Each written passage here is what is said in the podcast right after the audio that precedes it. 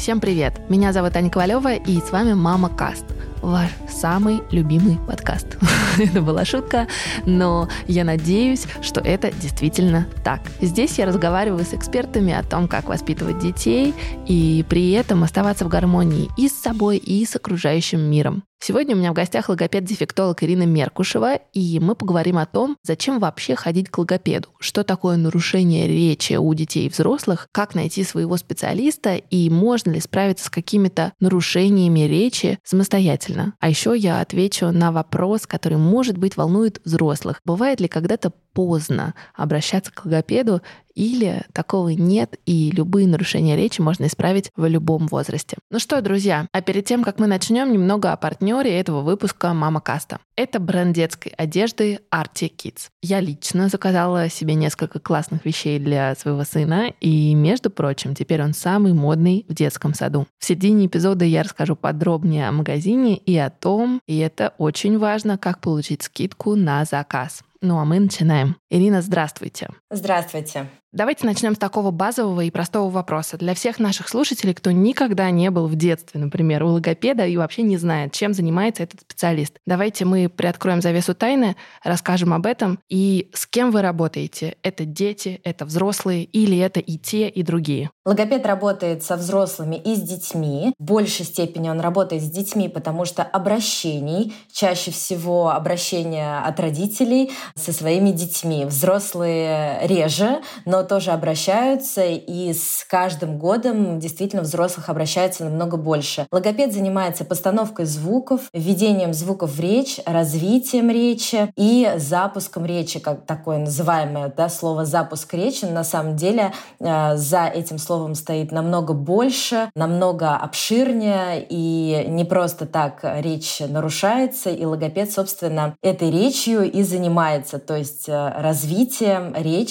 и четкостью, работой с дикцией и так далее. Вот вы сказали такое словосочетание «запуск речи». я подумала, ну это же про всех, это же всем нужно запустить речь. К логопеду показано всем деткам или нужно идти к специалисту только если у тебя есть какие-то проблемы? Вы знаете, когда меня спрашивают, когда идти к логопеду, я говорю, когда ребенок находится еще в утробе матери, для того, чтобы логопед провел консультацию родителю и объяснил, как должна развиваться речь у ребенка и в какой последовательности, в каком возрасте то есть такой написать чек-лист для родителя, чтобы успокоить родителя и рассказать, в какое время и в какие сроки у ребенка должна развиваться речь. А если это запаздывает, то есть уже определенная, так сказать, как мы говорим, не норма, то родитель должен быть предупрежден следовательно, вооружен и идти на консультацию, возможно, раньше, чем это нужно. Ну, что-то мне подсказывает, что мало беременных приходит на консультации к логопеду. По крайней мере, сама я не была. Может быть, мы для тех, кто сейчас находится в процессе беременности, подскажем, какие есть основные вехи.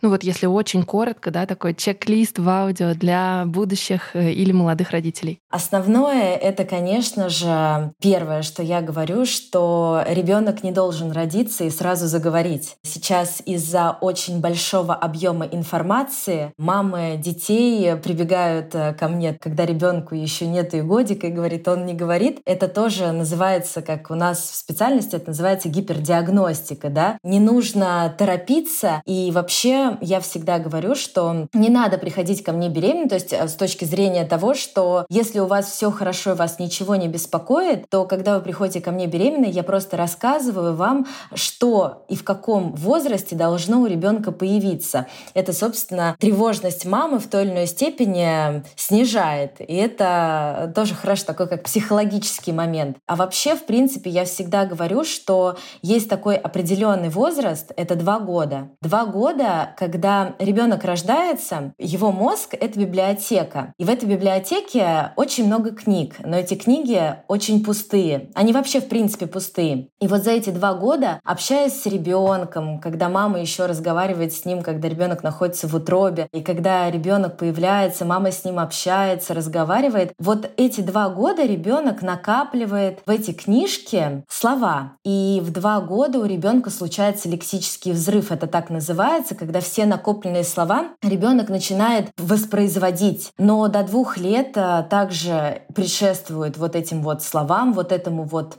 лексическому взрыву предшествует гуление, когда ребенок просто произносит какие-то непонятные звуки, он еще совсем-совсем очень маленький, а потом он начинает произносить слоги, это может быть сочетание слогов, возможно, до двух лет ребенок уже начинает произносить мама, папа, обращаясь к маме и папе, да, и э, когда ребенок смотрит и говорит мама, а в два-два с половиной года у ребенка появляется простая фраза, такая как «мама хочу», «мама дай», Пусть она еще совсем непонятная в той или иной степени кому-то, но она понятна родителям, она смазанная. И вот именно вот это два, два с половиной года — это тот срок, когда нужно активно обратить внимание на речь ребенка, и это тот срок, когда, возможно, если родителя что-то смущает, пойти на консультацию к специалисту. Я всегда говорю, что вас никто не заставляет заниматься, и любой уважающий себя специалист, а в частности логопед, даст рекомендации, которые в дальнейшем помогут родителю развивать речь ребенка, например, дома. А давайте разбираться, вот что такое нарушение речи, при которых, возможно, нужно идти к специалисту. И как и в каком возрасте ребенка можно понять, что что-то не так. Вот вы говорили про цифру 2-2,5 года, но бывает же по-разному, и все говорят же, дети разные. Кто-то начинает говорить и в 3, кто-то и в 4. А если, и поправьте меня, это не так, но ребенок, например, растет в мультиязычной семье, они же вообще позже начинают разговаривать. Да, я поняла ваш вопрос. Очень интересный вопрос. Скажу так, что в логопедии нарушение речи делится на несколько вариантов нарушения. Когда ребенок вообще не говорит, то есть я всегда говорю, что вот два года — это тот рубеж, если в два с половиной года ребенок также продолжает молчать, мычать, что-то лепетать на своем, то это повод пойти на такой чек-ап, да, вот как мы ходим каждый год сдавать анализ крови.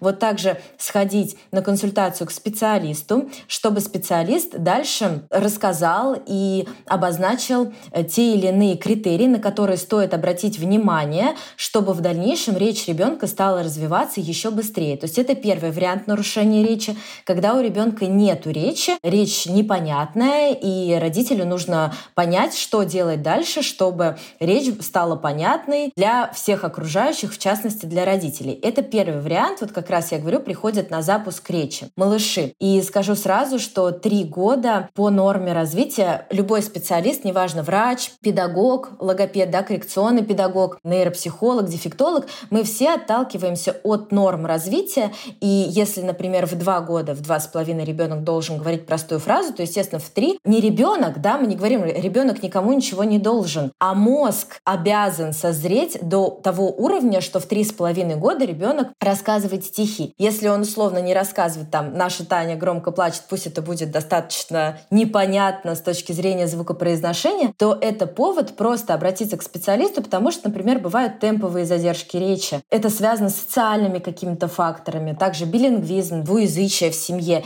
И специалист как раз разбирается в этом, успокаивает маму. Наша задача в первую очередь успокоить маму и сказать, что страшного ничего такого нет, но самое главное, что вы вовремя пришли, вовремя обратились, и дальше ваша задача следовать рекомендациям. Специалист дает адекватные рекомендации, ну, по крайней мере, я говорю о себе, да, что я даю адекватные рекомендации родителям, и либо мы начинаем дальше работать вместе, либо я отпускаю маму, говоря о том, что вот вы следуете этим рекомендациям, и через полгода, год снова придите ко мне на такой вот, чтобы я галочку снова в своей карте речевой поставила, характеристики, и сказала, что все хорошо, речь развивается так, как нужно. И второй вариант — это когда у ребенка, например, нарушение звуков, у него нарушение там нескольких звуков или большой группы звуков, родители это волнует. Я всегда говорю про рубежи. Например, свистящие звуки у ребенка должны появиться до 4 лет, шипящие звуки до 5 лет, а соноры — это звуки р, ре, л, ле, они должны появиться после 5-5 с половиной лет. Если эти звуки не появляются, то, естественно, нужно уже идти к логопеду и узнавать, почему же, какая причина нарушений этих звуков есть. Ну и также мы не забываем про грамматику, потому что если ребенок неправильно выстраивает фразу грамматически, да, на это тоже есть всегда причина. Я считаю, что логопедия — это максимально доказанная наука, и на все есть э, причины. Любому нарушению есть причины, и мы, собственно, ищем эти причины и начинаем их корректировать и исправлять. А вот, может быть, это такой немного стыдный вопрос, но я слышала, что когда дети часто не разговаривают, многие родители, есть такое поверье среди родителей, они связывают это с тем, что ну вот на горшок не ходят, и что есть какая-то связь между тем, ребенок у тебя в памперсе или ребенок ходит в нормальный туалет. Вообще это может хоть как-то быть связано, или это полный бред, который родители распространяют как ненужный миф? Я скажу о том, что горшок, памперсы, да, что такое памперсы? Это облегчение жизни родителю в первую очередь. Как памперс действует на ребенка? Длительное ношение памперса. Что такое ношение памперса? Когда давайте вот э, уж если мы так заговорили, я хочу в туалет, но я не понимаю, что я хочу в туалет, потому что я могу сходить в него в любое время. Когда с меня снимают памперсы, первое, что доставляет ребенка, когда он там условно сходил в туалет на ковер, ему это доставляет дискомфорт, потому что ему мокро, ему некомфортно. Это, следовательно, мотив для того, чтобы сказать маме или показать маме, а-а, что мне что-то некомфортно. То есть любой речи, любому речевоспроизведению предшествует мотив. У меня есть мотив попросить конфету, а конфета лежит очень высоко. И вот чтобы попросить эту конфету, мне нужно как-то сказать. То есть я понимаю, что, например, тянуть маму за рукав, это уже не работает, и у меня есть какие-то другие рычаги. То есть по факту ношение памперсов — это просто облегчает жизнь в какой-то степени родителю. Первый вариант. А второй вариант — это не дает ребенку прочувствовать свое тело от начала до конца. Собственно, поэтому появились другие другие специалисты, такие как нейропсихологи, которые работают с телом, которые работают с границами тела, да, и мы очень связаны с нейропсихологами, логопедией, нейропсихологией, и поэтому как раз-таки чем меньше ребенок носит памперсы, тем быстрее он начинает ощущать собственное тело, собственные потребности и умеет выражать свои потребности уже речью. Прикольно.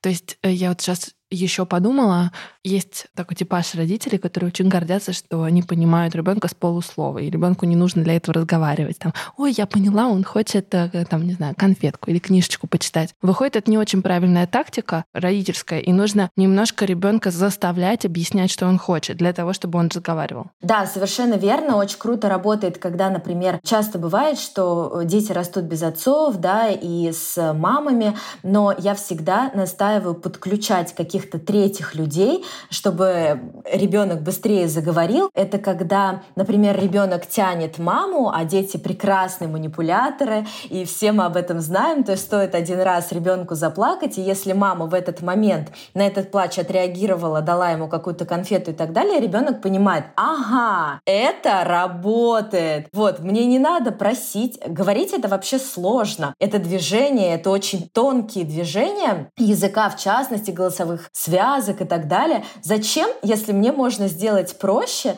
И вот э, в этот момент я всегда советую родителям подключать третьих лиц. И, например, если ребенок плачет, а мама категорически отказывается ему что-либо давать, в этот момент подходит папа, да, если папа живет в семье, и говорит маме «хочу это», и показывает, да, указательный жест обязательно должен появиться, речи предшествуют указ... жесты, это «да», «нет» головой, указательный жест, вот. И в этот момент, когда папа говорит «хочу это» и получает эту конфету, ребенок начинает, у детей прекрасный мозг. И порой взрослые недооценивают детей, но когда ты начинаешь с ними работать, ты понимаешь, что дети порой умнее взрослых. Это очень круто. И ребенок начинает анализировать. И такой, ага, папа сказал «хочу это», и он это получил. Значит, есть другой рычаг. Есть рычаг помимо плача, помимо чего-то еще. Поэтому в следующий раз ребенок каким-то образом попытается выйти из этой ситуации, я всегда это говорю, что это такое самосохранение, да, что если он оказался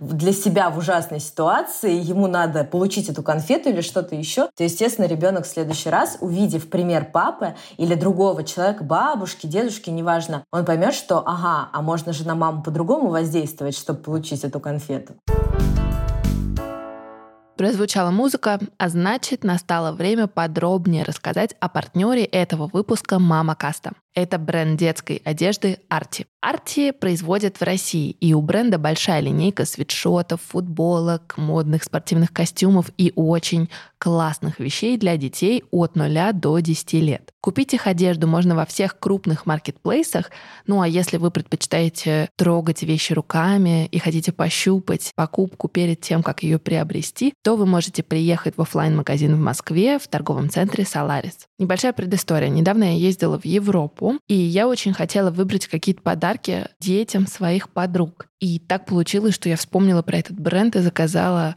классные платья. И могу вам честно сказать, что мои иностранные друзья были поражены офигительным качеством этого бренда. И теперь мне присылают большое количество фотографий на морях своих детей в прекрасной одежде Арти. Я сама заказала марку «Это мой сын», для тех, кто забыл, несколько вещей. Мне очень нравится, как они сделаны, они очень модные, они ему нравятся, что немаловажно. У одежды очень качественная фурнитура, так что, честно, это надолго и ничего не придется утилизировать через два дня. Мне и моему мужу тоже очень понравилось, как выглядит наш сын, а я довольная записываю большое количество сторис в своем инстаграме в запрещенной сети. А, не буду оставлять ссылку, но вы знаете, где меня искать. В описании я оставлю ссылку на Арти, а если вы закажете одежду Arti Kids на Озоне, то вы сможете воспользоваться специальным промокодом MAMACAST2022, который даст скидку в 15%. Радуйте своих детей, радуйте себя, радуйте своих друзей, как это делаю я.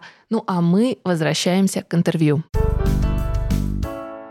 Какие самые частые проблемы, с которыми приходят мамы? Может быть, есть какая-то статистика, да, э, чего больше? И такой вопрос еще, есть ли тенденция, что этих нарушений становится больше или меньше со временем? Потому что кажется, что вот мы живем в таком информационно насыщенном мире, где вот эта информация, о которой вы говорили два года, да, на подкорку, просто ее бесконечное количество.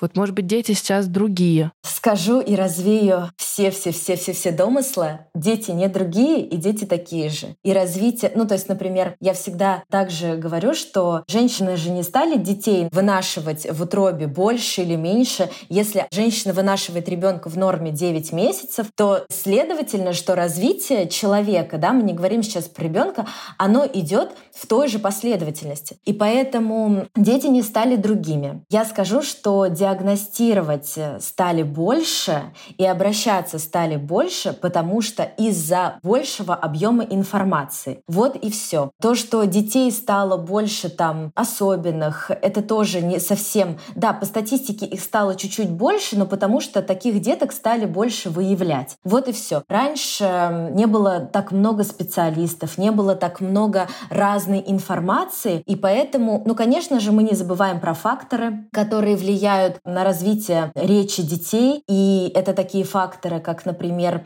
частые сохранения сохранение беременности. И всегда я не говорю, что это плохо, я не говорю, что это хорошо, я всегда говорю, что есть фактор, фактор риска. И если у ребенка, например, есть какое-то нарушение, специалист, любой специалист, к которому приходит э, мама, собирает анамнез, то есть воспоминания, потому как мама чувствовала себя во время беременности, по первому году жизни, ребенок вообще по первому году жизни можно очень многое сказать. И когда специалист собирает вот эти все данные, при условии того, что ребенок уже пришел с какими-то нарушениями, и специалист их выявил, он начинает таким образом все факторы, факторы риска. Вот, например, там у ребенка было сохранение, частое сохранение во время беременности. Это фактор. Бывают частые сохранения, но у ребенок прекрасно развивается и так далее и тому подобное. Дальше фактор, например, это не только сохранение беременности, но и преждевременные роды на очень-очень много недель. Например, там сейчас пятимесячных детей сохраняют, да, и спасают им жизни. И также не факт, что ребен... у ребенка будут какие-то нарушения, но это как фактор. Переживания мамы во время беременности,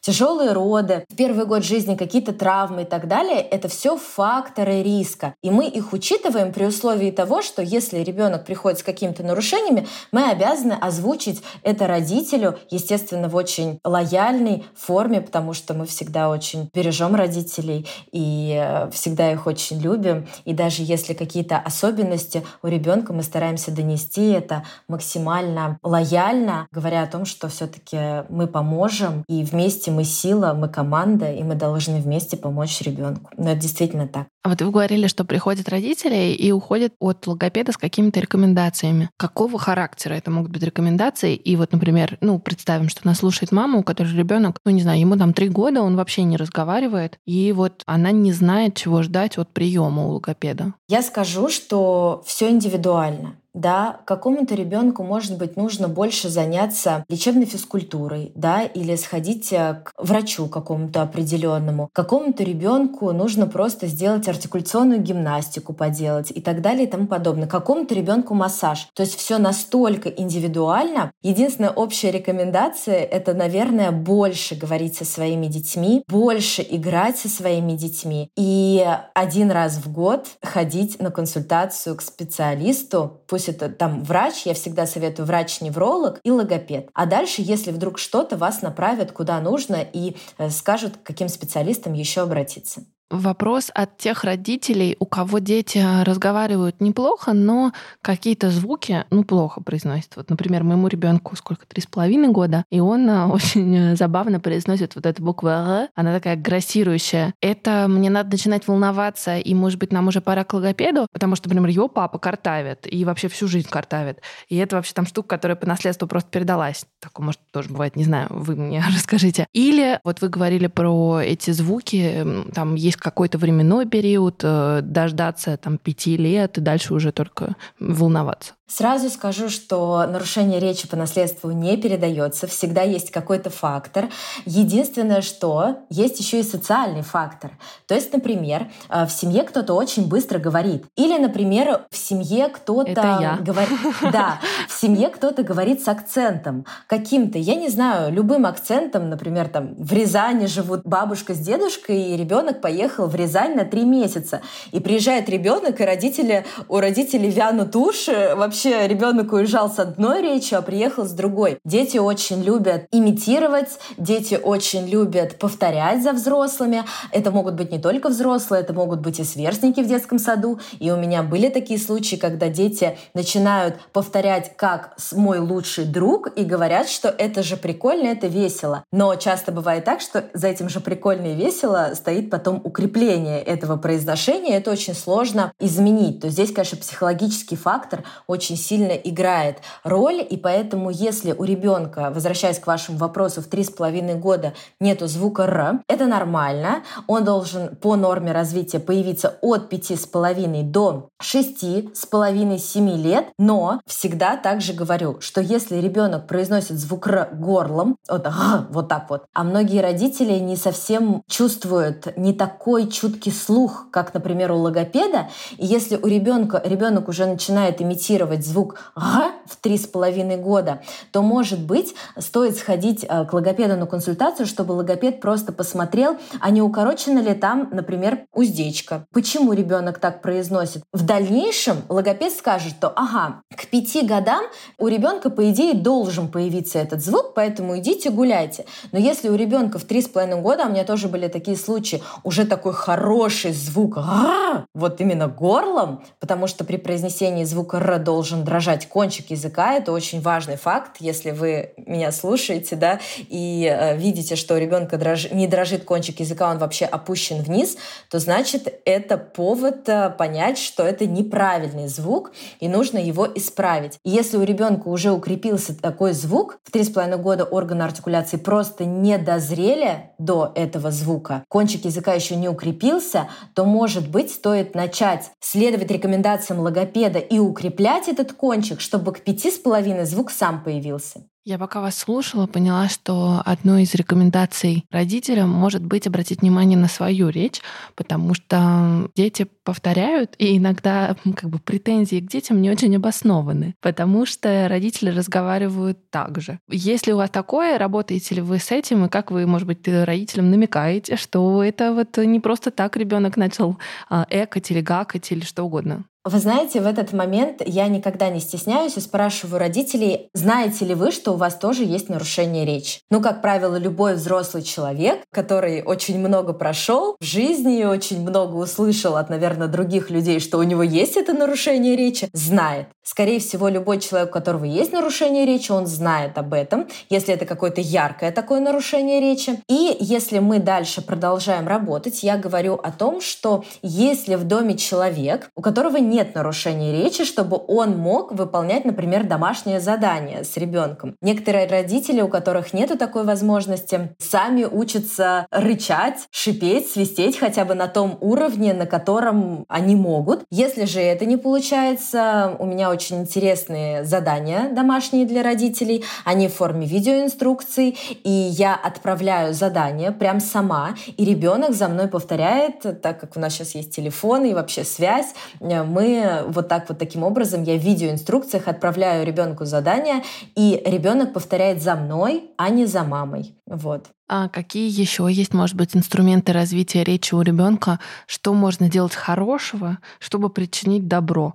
Ну, там, не знаю, включать какие-то мультики или наоборот не нужно. Ну, вот какие такие вещи. Скажу так, что мультики нужно стараться выбирать такие, в которых у героев этих мультиков четкая, понятная и последовательная речь без нарушения звуков. Например, есть такой мультик «Барбоскины», и там есть одна героиня, которая картавит. И вот э, я включаю, например, этот мультик периодически на некоторых занятиях своим ученикам, чтобы мои ученики останавливали в момент, когда слышат это нарушение речи. То есть таким образом я учу детей анализировать нарушение речи у других героев. Вот, то есть все-таки стараться выбирать такие мультики, где речь четкая, понятная, доступная. Также я стараюсь советовать родителям не только самим читать сказки детям, но и включать аудиосказки, потому что аудиосказки читают специально обученные люди, и дети перенимают на себя вот эту вот интонацию, выразительность, дикцию, вот это вот все. Дальше, конечно же, как можно больше игрушек детям,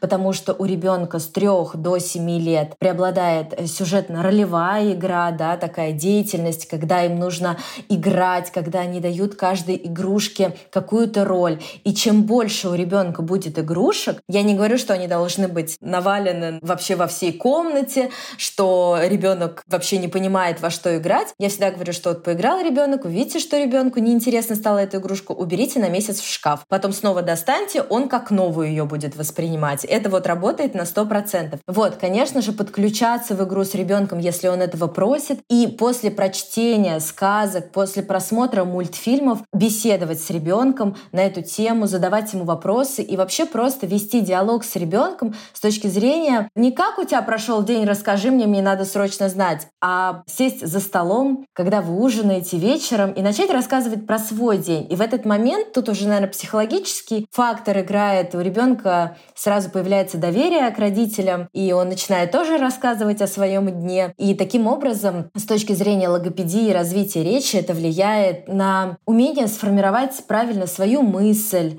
донести то, что ребенок хочет. Потому что если ребенок смотрит мультик и убегает сразу, вы спрашиваете, слушай, а как героев-то в мультике звали? А ребенок ответить не может, потому что у него не было задачи запомнить.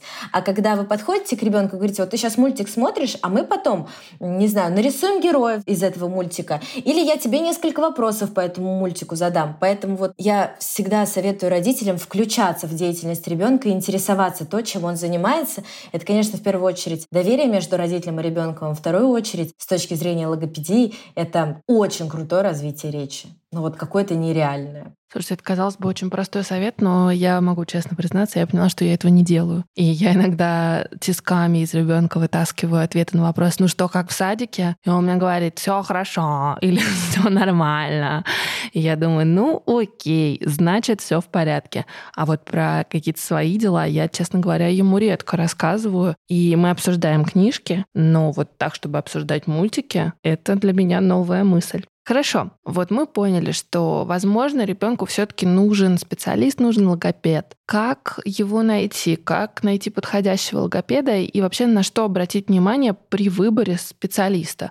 Потому что, ну, мы все знаем, специалистов сейчас очень много, все говорят, что они все понимают, но как вот разобраться, логопед действительно понимает, о чем он говорит или нет? Очень интересный вопрос, потому что точного ответа на этот вопрос мы очень всегда с коллегами обсуждаем этот момент и думаю, ну вот как найти, вот мы сидим 10 человек, да, я говорю, ну вот, а может быть ты лучше меня в одном варианте, а в другом варианте я лучше тебя, да, тем более как родителю выбрать. Я скажу очень простое правило. Первое правило — это специалист должен сначала просто понравится. Вот элементарное правило, не надо там присматриваться, что, а что он делает, как он делает и так далее, а просто вот вы приходите на консультацию к специалисту. Во-первых, специалист обязан провести консультацию с родителем, то есть специалист играет с ребенком, да, консультация это не просто беседа, это диагностика, в консультацию включена и диагностика. То есть первое, что специалист делает, это играет с ребенком, как кажется родителю и ребенку, а на самом деле определяет уровень развития ребенка через игру,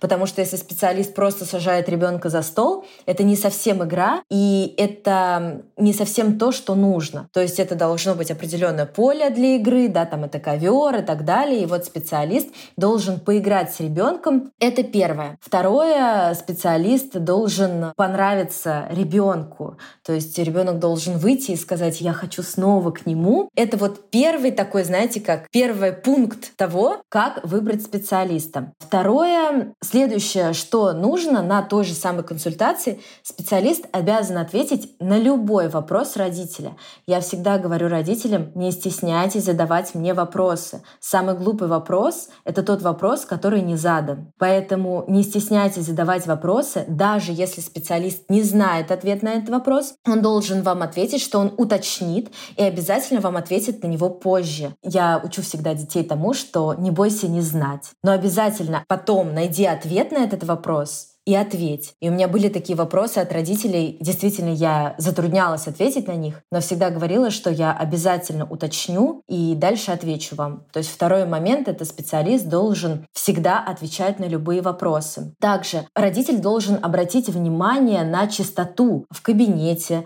Э, специалист помыл ли, обработал ли руки перед диагностикой да, с ребенком. Специалист мог это сделать на самом деле перед диагностикой еще закрытой дверью, но по чистоте в кабинете, по запаху в кабинете, если родитель приходит в кабинет, да, например, к специалисту, или, например, если специалист приходит домой к ребенку, э, помыл ли специалист руки. То есть такие моменты, которые обязательно должны быть. Дальше. Специалист должен быть всегда на связи и давать обратную связь после занятий. То есть если отзанимался и все, до свидания, до свидания, и никакой обратной связи не пришло на телефон, я часто наговариваю голосовыми сообщениями, отправляю часть вместе с видеозаписями с урока и так далее, чтобы родитель видел, что идет работа. Часто родители не замечают каких-то минимальных изменений, но когда вот мы приходим там раз в три месяца, беседа с родителями такая большая происходит, мы вот э, вместе анализируем, что и как изменилось за этот срок. А какой срок вообще нужен, чтобы найти и отследить какой-то прогресс? Есть какое-то количество занятий, количество консультаций, или это домашняя работа в основном? Смотрите, как у меня это происходит. Первый результат, когда приходят ко мне родители, я говорю, что первый результат появляется в течение трех месяцев. То есть он может появиться на следующий день, через неделю, через три или через три месяца. То есть в течение трех месяцев первый результат. Мы этот результат обговариваем через три месяца или раньше. То есть я всегда говорю, а что мы добились на этом занятии. Вообще коррекционный маршрут прописывается на год. И когда я, конечно, понимаю, что вообще специалисты, там, логопеды не в детском саду, это достаточно дорогое удовольствие, да, но в то же время я всегда говорю, что логопед ребенку нужен максимум, максимум, это три года. Но это когда уже какое-то очень серьезное нарушение.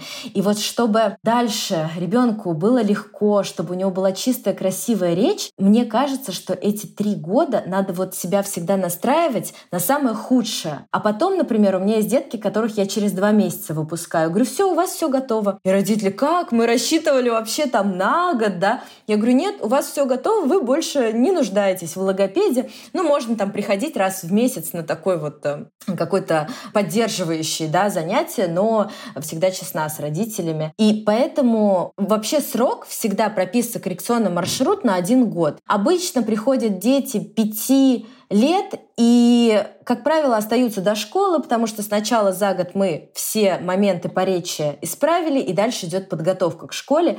И поэтому обычно в среднем это два года. Вот угу. в среднем два года, если приходят малыши совсем на запуск речи, то мы запускаем эту речь, дальше отпускаю там за год, за полтора, отпускаю в свободное плавание на какое-то время и говорю, приходите ко мне в пять лет на такой вот опять чек-ап, чтобы мы посмотрели и уже начали работать со звуками. А правильно я понимаю, что пять лет — это такой оптимальный возраст, если что-то не так, приходить к логопеду? Или надо раньше? Смотря что не так. Ну, то есть если ребенок не говорит в 4 года, то смотря какие моменты. То есть вот я уже говорила, что насчет речи, если ребенок не говорит, вообще не говорит там или просто что-то, какие-то отдельные слова или какие-то отдельные звуки до двух с половиной лет, то нужно прийти к логопеду в этом возрасте. Если у ребенка, например, нарушена грамматика, то есть ребенок говорит как иностранец, ну, ему 4 года, да, а он а, неправильно выстраивает грамматическую фразу. «Мама, я пошел», если это девочка, она говорит, «Мама, я пошел туалет». Ну, условно. То есть никаких предлогов нет, еще чего-то.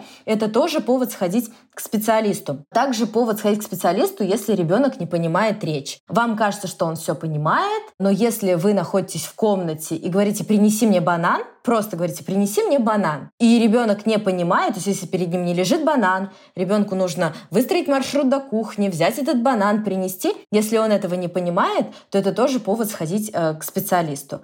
То есть если родителя что-то волнует, то это повод сходить на консультацию. Но обычно в 5 лет приходят для постановки звуков. Когда уже родитель слышит, что ага, какая-то речь смазанная, надо бы меня, мне звуки ребенку подчистить и идет к логопеду.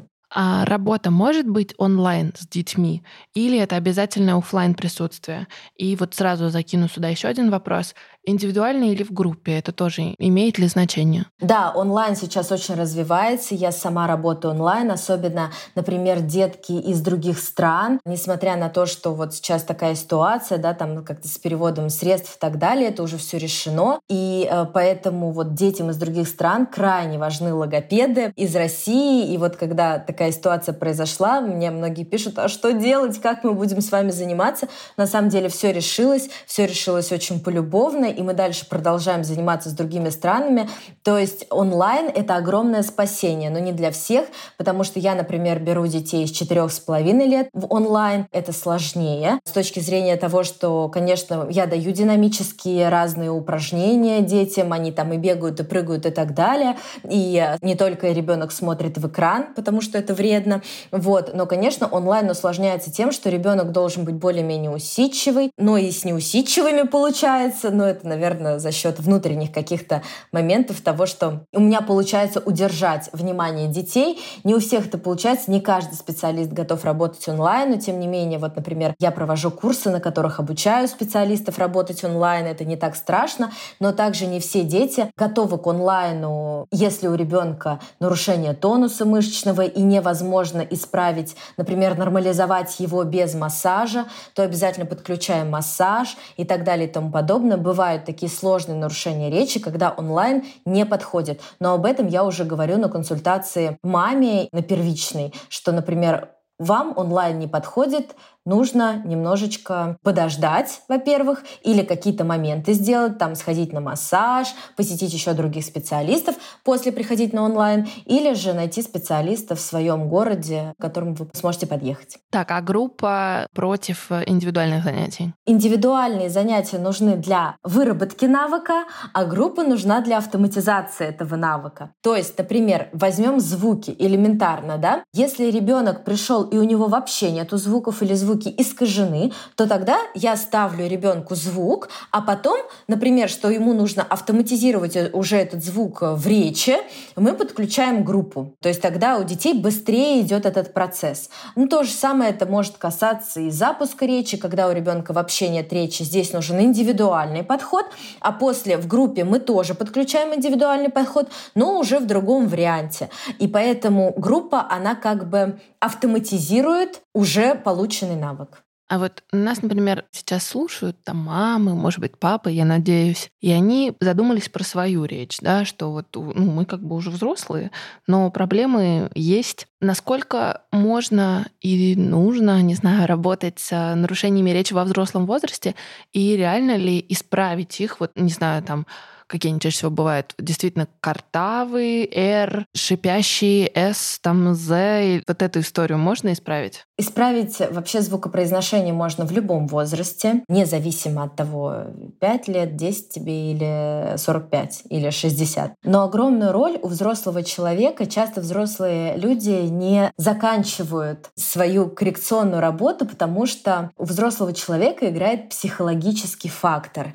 Это то же самое, как я всегда говорю, накачать пресс, да, вот, э, не знаю, там ты весишь 80 килограмм, тебе надо весить 45, за один день этого не происходит. И на консультации со взрослыми я всегда говорю, настраивайтесь минимум на полгода, а максимум это может идти и до пяти лет. То есть коррекция у взрослых намного дольше, потому что подключается еще и вот это вот стеснение какое-то. То есть поставить звук это не так сложно, а вот ввести его в речь взрослый человек настолько если меня сейчас поймут, настолько привык к своему неправильному звуку, что он считает свой неправильный звук правильным. Уже правильным. Угу. Да. И привычным, а да. правильный неправильным. То есть получается, когда мы поставили ему правильный звук, у меня очень много взрослых людей было, которые... И мы поставили звук, и я говорю, все, вот вы произнесли правильный звук. А мне говорят, знаете, Ирина, мне не нравится этот звук. А я не знаю, что на это ответить. Ну, как бы я как специалист слышу правильный звук, а взрослый считает его неправильным. И когда человеку нужно произнести как бы новый звук, у нас дальше этап работы там в магазине, например, какое-то слово только с правильным звуком произнести. У человека человека начинается ступор. То есть как будто бы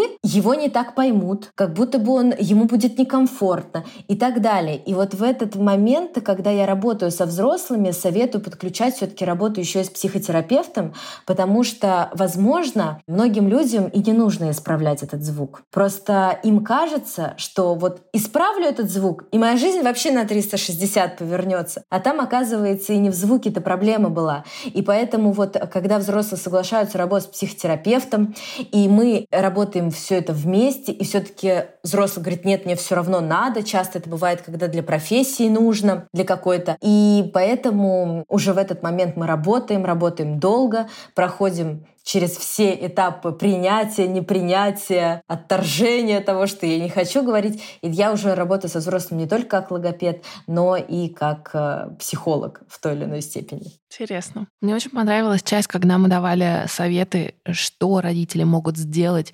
чтобы развивать речь ребенка каждый день. Может быть, без специалистов, да, но в каком-то формате изменения там, собственных привычек. Может быть, есть еще какие-то шаги, какие-то инструменты, которыми для начала можно попробовать родителям поработать самостоятельно, прежде чем идти к специалистам. Вот мы говорили, например, там, выбирать правильные мультики, да, разговаривать о том, что происходит в книжках, вообще в жизни ребенка. Что еще? Может быть, какая-то артикуляционная гимнастика, зарядка, не знаю. В нашей профессии у нас очень такая мягкая, да, помогающая профессия, как у врача, самое главное — не навреди. Вот это самое главное. И так как я очень давно работаю в структуре коррекции, я очень много видела случаев, когда не рано, а поздно. И вот я считаю, что чтобы родитель сам себя успокоил, что все хорошо, и успокоить родителя может только сам логопед, которому родитель привел своего ребенка на на консультацию и на диагностику. Я всегда восхищаюсь родителями, которые приходят со своими детьми ко мне и говорят, нам просто посмотреть, все ли у нас хорошо. И я вот смотрю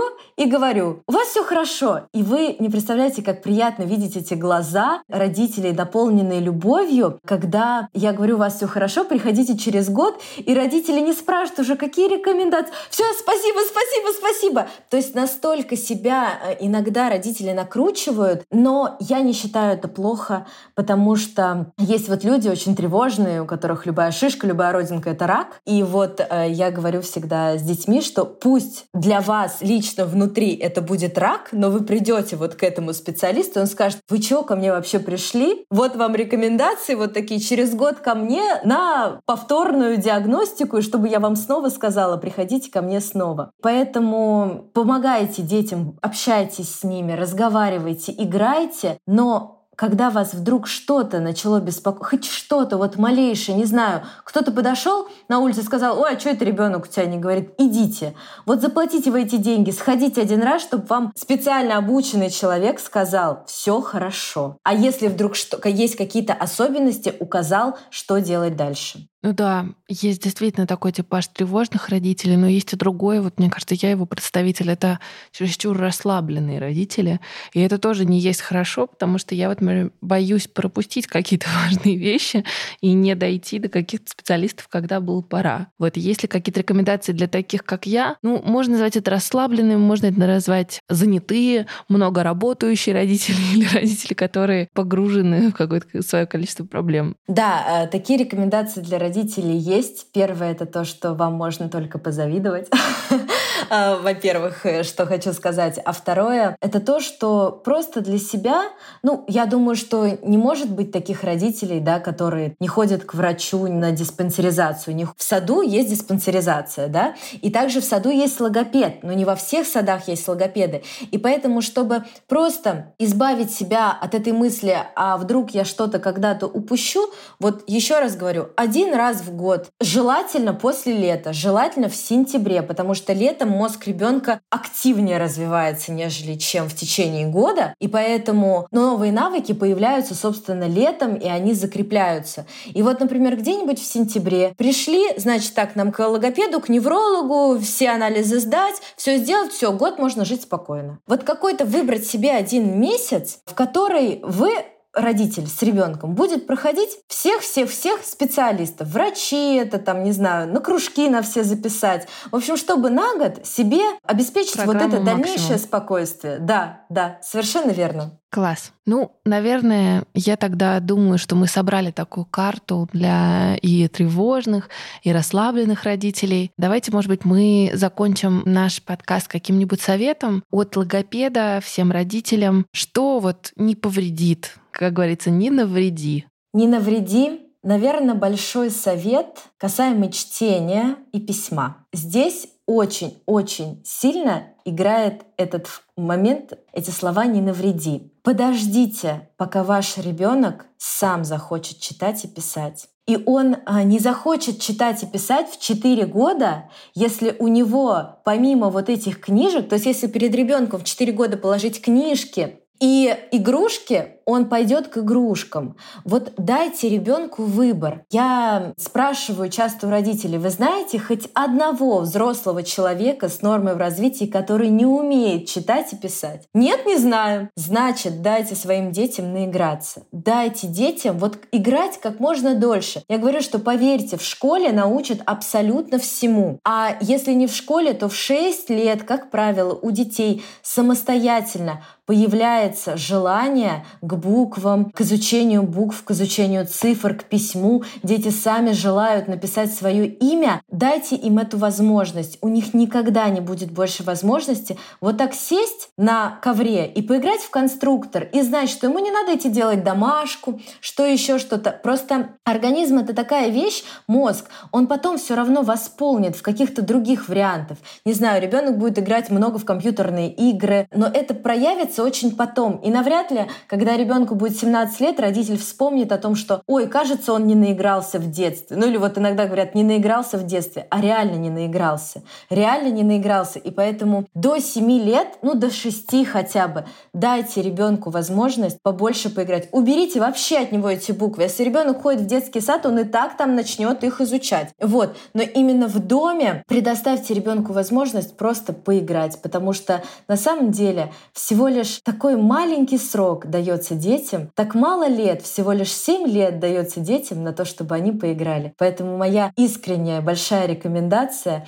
вот именно такая. Класс. Не нагружайте детей лишним, а дайте им быть детьми. Да, вот. да, Класс. совершенно верно. Класс. Ну, на этой оптимистичной ноте, весьма оптимистичной, мне кажется, э, и обнадеживающей, я бы даже сказала. Я говорю вам огромное спасибо. Мне было очень полезно с вами и интересно пообщаться. Я надеюсь, что наши слушатели тоже для себя что-то важное почерпнули. Спасибо. Спасибо.